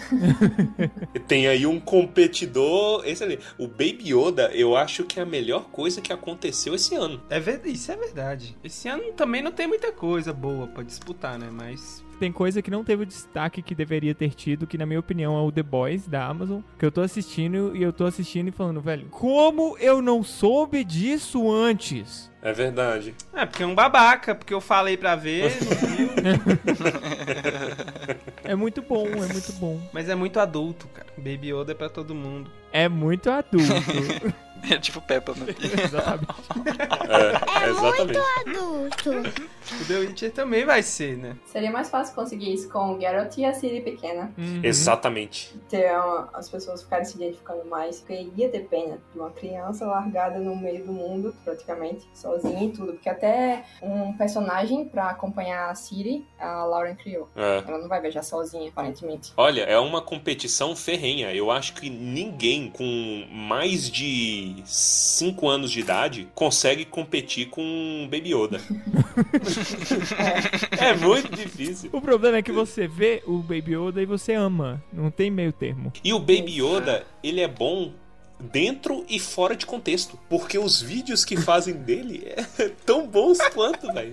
De criança falando Ele vai isso. vender boneco demais, né? É genial, é genial. Nossa, mas é verdade isso aí que você tinha falado antes. A, a competição tá ferrenha. Eu acho que eles estão apostando muito no poder de Witcher pra alavancar a Netflix, né? Pra não ficar apagado com relação às outras. Até porque vai vir com essas novas animações, né? Que eles estão planejando. De colocar anime, animação, que eles querem colocar entre as temporadas. Não sei se vai ser confirmado isso depois. Porque eles queriam fazer naquele estilo de Castlevania também. Acho que seria uma coisa bem interessante ver. Que é maravilhosa, inclusive, hein? É muito bom a animação de Castlevania. Nossa, é muito bem feito. Coisas no estilo Castlevania fazem falta. Inclusive, por muito tempo, quando eu assisti Castlevania a primeira vez, eu pensei, putz, tem muita coisa que cabe nesse estilo. Witcher é uma delas. Pensei a mesma coisa. Nossa, cabia perfeitamente nesse estilo. Eu, eu fiquei muito pilhado. Eu, eu acho que não andou pra frente ou foi só rumor. Eu lembro da galera falando que o cara do Castlevania tinha vontade de fazer uma animação sobre Zelda. Hum, Eu comecei a jogar dinheiro na tela, velho. Din- Dinheiro que eu nem tinha. Seria muito interessante. Nossa, porque é tão bem escrito, tão, tão bem animado, com o Witcher seria maravilhoso. No estilo também dos trailers, seria perfeito. Uma coisa curta, porque eu imagino que aquele, a qualidade daqueles trailers deve custar é uma nota. Pois é, barato que não é não. E eles pegaram equipes muito boas para fazer os efeitos, né, do, dos Vingadores e tal. Galera, do próprio Thomas Basinski, né, que fez esses dias The Witcher, então a gente espera coisas muito, pelo menos, muito bonitas, né? É, os monstros, pelo menos mostrou um, não lembro qual é o nome dele, que mostrou na, na série, eu acho que vai, vão ser incríveis. Talvez uma, da, uma das partes que eu tô mais ansiosa pra ver vai ser os monstros. Nossa, sério, pelo menos nessa primeira temporada. É verdade. Ele fala muito que é a pegada de terror, né? O Witcher, ele vai, ele tem uma, vai ter uma pegada de terror que é totalmente condizente com a série. Acho que foi um dos diretores, né? não, não lembro exatamente quem disse. Pega muito nesse, nesse lance. É, é algo que eu gostaria, se eles pudessem modificar, eu gostaria que fosse constante isso. O problema com monstros. Seria bom. Eu sinto falta um pouco disso mais nos livros, porque eu acho que tem mais foco de monstros nos dois primeiros só. No resto é uma vez ou outra que mostra um monstrinho e pronto. Sim, eu, eu, eu, também curto muito, tipo, mostrar o ofício do Geralt como Witcher e tal, ele como, né, que ele investiga e não sei o que lá, acho muito legal também. Isso. É fantástico isso. Não precisava ser só aquilo, mas também é bom que trazer um pouco isso. Talvez no começo vão falar, né, pra apresentar ele depois, né, tomara que continue. Quantas temporadas está planejado? Olha, não tá confirmado ainda. né? Não sei. Diz a Lauren que tem material pra 20 anos. 20 anos. Diz dela que é 20 anos. 20 anos. Na- Ai, eu tô com medo. Pois é. Agora eu tô com medo. Eu tô com medo. Se tem uma coisa que eu aprendi com Game of Thrones é que passou de 10 anos, não- não- não- a galera cansa. ou faz uma obra de arte, ou então. Acho que o problema do, do Game of Thrones foi realmente ser limitado, foi o contrário. Podia ter mais uns 10 anos ali pra desenvolver, aí ficaria melhor. Ah, mano, eu enjoei de Game of Thrones na sexta temporada. Tava vendo essa porra, obrigado. Não, isso aí não. não. Mas Game of Thrones, o problema foi a pressa, cara. Porque os caras realmente cansaram e falaram, vamos terminar. Dava pra ter continuado, sim. É. Dava pra ter continuado tranquilo, velho. O Martin é o cara mais prolixo que tem na face da Terra. Dava pra continuar muito. Só que os caras cansaram e aí talvez o elenco, eu não sei o elenco, porque o elenco deu muito sangue, né? Uma coisa que a gente não pode Não, é, o elenco falou muito mal da produção aí ultimamente. tanto o elenco quanto a produção, parte técnica, é maravilhosa, cara. Ficou muito perfeito. Tirando o cara que a gente não gosta, qual que é o nome dele? Aaron Greyjoy. Tirando ele, esse aí não tinha que estar lá, não. E agora a gente tem que agradecer Game of Thrones por estar aí falando mal, porque o Game of Thrones sedimentou o caminho para uma série de coisas, inclusive The Witch. Verdade. E eu acho que subiu muito o padrão e o padrão que a gente espera de The Witch. Sim, uma coisa muito delícia que Game of Thrones fez foi como se tivesse pego o gênero de fantasia e jogado pro mainstream. Eu achei sensacional isso, cara. Porque até então era, nossa, quem gosta de fantasia é só nerd, sei lá, isso é coisa de nerd. Mas não, cara, todo mundo comentava do Game of Thrones. Eu acho que vai acontecer algo parecido com Witcher também. Acho que já tá acontecendo, né? A própria Carol Moreira, vou citar ela aqui pra ver se ela me ouve. ela não gosta de fantasia e ela explodiu no Brasil por conta de Game of Thrones. E ela foi um dos exponentes, né, que levou essa popularidade também, tipo, né, que ajudou muito a... Pois é. Isso é incrível. Sim. Faça isso com The Witcher também, Carol, se ouvindo a gente. É, não, ela tá, ela ouve a gente sempre. Ela tá. Ela me escuta. Ela me escuta sempre. A neblina está grossa. Dá pra cortar com um facão. Eu não sabia que você era poeta. Ah, mas eu sou. Quero ouvir o resto do poema. Manda aí. Lambert, Lambert. Que cuzão. Nada mal. Ah, Então, eu acho que em relação à adaptação, a gente sabe que é toda adaptação, até o próprio Sapão tava falando que, cara, meus livros não são a Bíblia, não tem nada imutável aqui, então só vão. E sobre isso, vão ter diversas, que a gente comentou aqui, né, algumas tal, vão ter isso é inevitável, mas se falasse pra mim, assim, falou, ó, Pedro Temeria, faça o seu roteiro, eu tentaria fazer o máximo possível de fidelidade, cara, porque eu sou, eu gosto muito de, disso, apesar de que a gente sabe que fazer 100% é praticamente impossível fazer, mas se desse pra fazer isso, eu acho que com certeza seria muito. Assim, vai da pessoa, mas eu acho que seria interessante também. E em relação aos livros do The Witcher, é interessante que a. Quando eu fiz entrevista lá com a Olga, com a tradutora, ela falou assim que os livros têm muita referência às coisas polonesas. Então a gente que não cresceu na Polônia, obviamente, né, com histórias polonesas e tal, a gente não pega tanto de referência que tem. E cara, isso é muito legal, né? Porque ele tá levando A cultura dele pro mundo, né? tá jogando na cara da sociedade a cultura polonesa de um jeito muito incrível, né? Eu lembro de quando eu joguei o The Witcher 3 ter pesquisado sobre aquele bebê que volta, que ele faz o cara enterrar.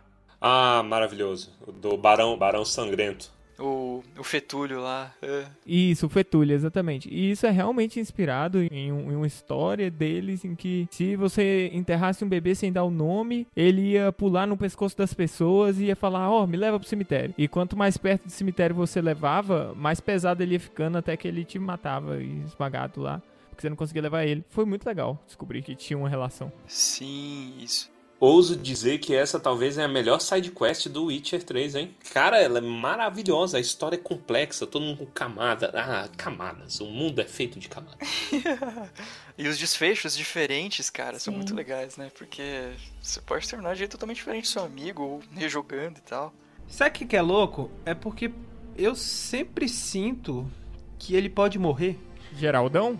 na side quest, assim. Ele tá lutando com um bicho, ele, tipo assim, você fica com medo pelo cara. Ele apanha muito, né? Ossos quebrados e. Apanha, nossa, apanha demais, coitado. Joelhos zoados, um monte de cicatriz, não sei o que, muita pereba.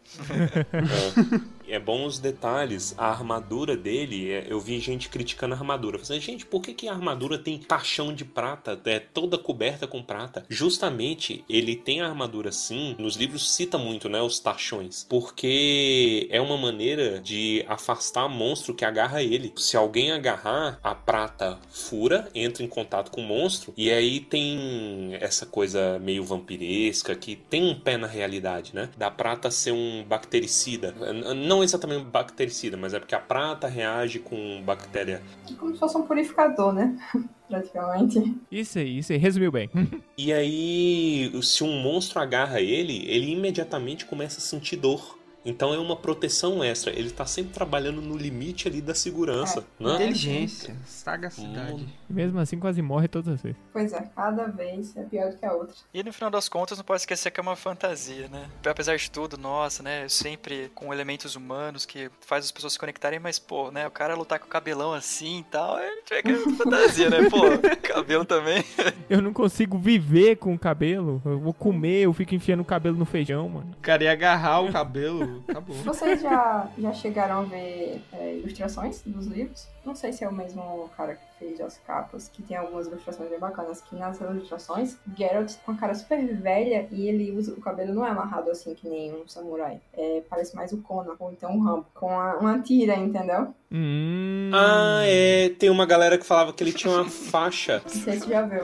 faz sentido. É bem diferente do jeito que a gente imagina. É, eu não, eu não vi. Uma faixinha anos 60, 70. Uhum. Eu lembro da galera falando falando assim: graças a Deus que não botaram essa. Não tem essa faixa. Não tem a faixa. Torna um pouco mais prático ali de amarrar mais, né? É uma faixinha ali, né? Acho preconceito, né? é legal a faixinha. Não, não é não, velho. É muito besta.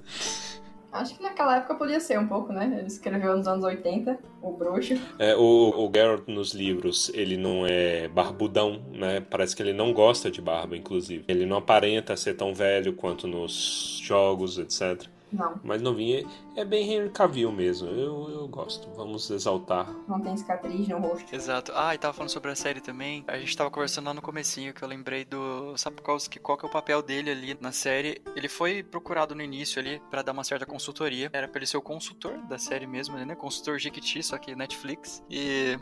Nossa, bela comparação. então, e... é, só que ele acabou se azeitando. Ele falou, ah, deve ter falado alguma coisinha ou outra tal. Isso eu imaginava desse jeito e tal, mas eu acho que no, no decorrer do processo ele se ausentou bastante. Eu acho que é claro que uma coisa ou outra deve ter procurado ele, deve ter falado. Ele, ele sempre fala que não viu nada. Pô, também não viu nada, não é assim também, né? Mas. E ele falou que tava sendo muito bem pago também, tava sendo muito bem pago. Então, é provável que ele. É disso que ele gosta, né? Por isso que ele fala bem. Então, se ele tá sendo muito bem pago, provavelmente uns pitaquinhos ele deve estar dando, então. Cara, é, pra ele ter trazido isso, geralmente o pessoal nem fala de salário. Tem uma coisa, eu não lembro a data. Eu acho que isso foi uma das razões do afastamento dele também. Ele perdeu o filho. Eu vi essa essa história, tipo, algum tempo atrás. Pois é, é, faz pouco tempo. É, e aí eu acho que essa foi uma das coisas também, sabe? Que ele deu um sumiço e tal. Já sabemos de histórico de pessoas que perdem filhos e Henry Cavill na, no elenco. Como assim? Zack Snyder, você tá falando? Nossa, velho. Foi um pouco pesado, desculpa. Foi muito pesado. Mas vai dar tudo certo, vai dar tudo certo. Release, como é que é o Snyder Cut? É, release Snyder Cut. em relação ao o filho do nosso querido Andre. Foi uma grande perda mesmo, porque o filho dele incentivou ele a postar o primeiro conto lá na revista. Então, foi basicamente por causa do filho dele, cara, que The Witcher fez sucesso, né? The Witcher foi publicado por causa do filho dele. Então, imagina, eu acho que com certeza quando o Sapão assistir a série, ele vai lembrar muito do filho dele, cara. Vai ser muito pessoal assim para ele. Nossa, mano, Uhum. muito triste. É engraçado o paralelo com Tolkien, né? Eu acho que isso aí é um recado pra gente que você ouvinte que quer começar a escrever seu livro, essa história. Tenha um filho que pilha as tuas ideias. Porque foi a mesma coisa, velho. Um filho pilhadão que gosta do universo tanto quanto o pai. E aí, né, botando pilha no, no pai. Legal, achei, achei legal. Só queria falar uma coisa que a gente não comentou. É sobre o Jaskier. Jaskier, como é que fala? Yaskier, eu acho que é. O cantante? O cantante. Sim. É. Na série, Bardo, a gente né? não sabe quase nada dele. E eu acho ele tão importante nos livros. É verdade. Sim! É, é, Nossa, Não é? eu- ele, é, ele é o personagem que eu mais amo, barra odeio dos livros, porque ele é doido. Eu adoro a, a falta de noção. Eles estão fazendo tanto mistério que eu tô com medo de Sim. chegar no dia e ser o Keanu Reeves, o, o, bar, o bardo.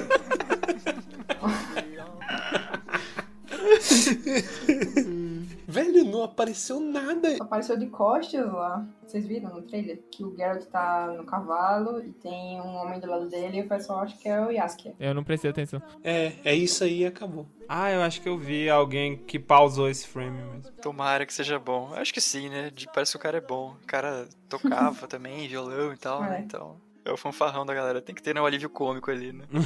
Exatamente. É, ou os anões ou ele. Isso. Sempre metendo o Geralt em rascadas e fazendo todo mundo rir. Podia ser o Jack Black. Não, que mané Jack Black, velho. Esquece, Ia ter que perder um bocado da barriga. Podia ser o Juninho Gruvador lá. Esse gruvador. É. Fight the mighty horn that bashes and breaks you and brings you to more. E com isso, então, encerramos aqui este episódio mais que especial de Tumba do Balim. Obrigado de coração ao Pedro, obrigado de coração à Rafaela. Vocês têm alguma mensagem, algum recadinho que queiram deixar? Hum, tchau pra mãe. Tchau pra mãe. Ah, agradeço demais o convite, pessoal, de verdade, foi maravilhoso esse papo. Com certeza vamos fazer um cast lá no Vale, chamar vocês aí, vamos conversar lá. É só que dessa vez lá vai ser mais Senhor dos Anéis, né? Então vamos fazer sim. É, vamos fazer o contrário. Exatamente. Agradeço demais e pessoal, né, se você não conhece o Vale aí, dá uma olhada lá no canal, no site, e a gente tá postando sempre bastante coisa de Witcher e outras coisas também. E valeu mesmo aí pelo, pelo convite de verdade. Muito obrigado por estar ouvindo e tamo junto. Isso aí, fiquem com o Melitelli. É isso aí. E também quero agradecer demais o convite de vocês. Eu gosto demais de Tolkien. Acho que foi um dos, sei lá, fatores decisivos da minha vida de leitora. Provavelmente de muita gente também. E pegando o gancho de Tolkien, quem nunca leu, quiser ler, eu e mais oito pessoas estamos fazendo a leitura coletiva em 2020. Vai começar em janeiro. Quem quiser dar uma olhadinha, acho que vocês colocaram lá também, né? Fica mais fácil pra encontrar. Tuba do Balim. E vai estar os links aqui nos episódios. Isso, pronto. Aí fica mais fácil pra galera procurar, pra poder conhecer também o pai de toda a fantasia. E sobre The Witcher, leiam também, porque é muito bom. E a série, com certeza, vai ser tão boa quanto. E é isso, pessoal. Obrigadão. Obrigado por terem vindo, gente. Vocês são maravilhosos. Que isso, vocês que são. É isso aí. Não deixem de seguir o Vale do Pontarno. Não deixe de seguir a Ex Libre. Não deixe de seguir o Tumba do Balim. Divulgue todo mundo pra sua mãe, pra sua tia, pro seu cachorro. É, manda e-mail pra gente, manda inbox, manda mensagem, a gente vai responder. E é isso aí. Obrigado a todos. Abre parênteses. Sai o bruxo. Eu detesto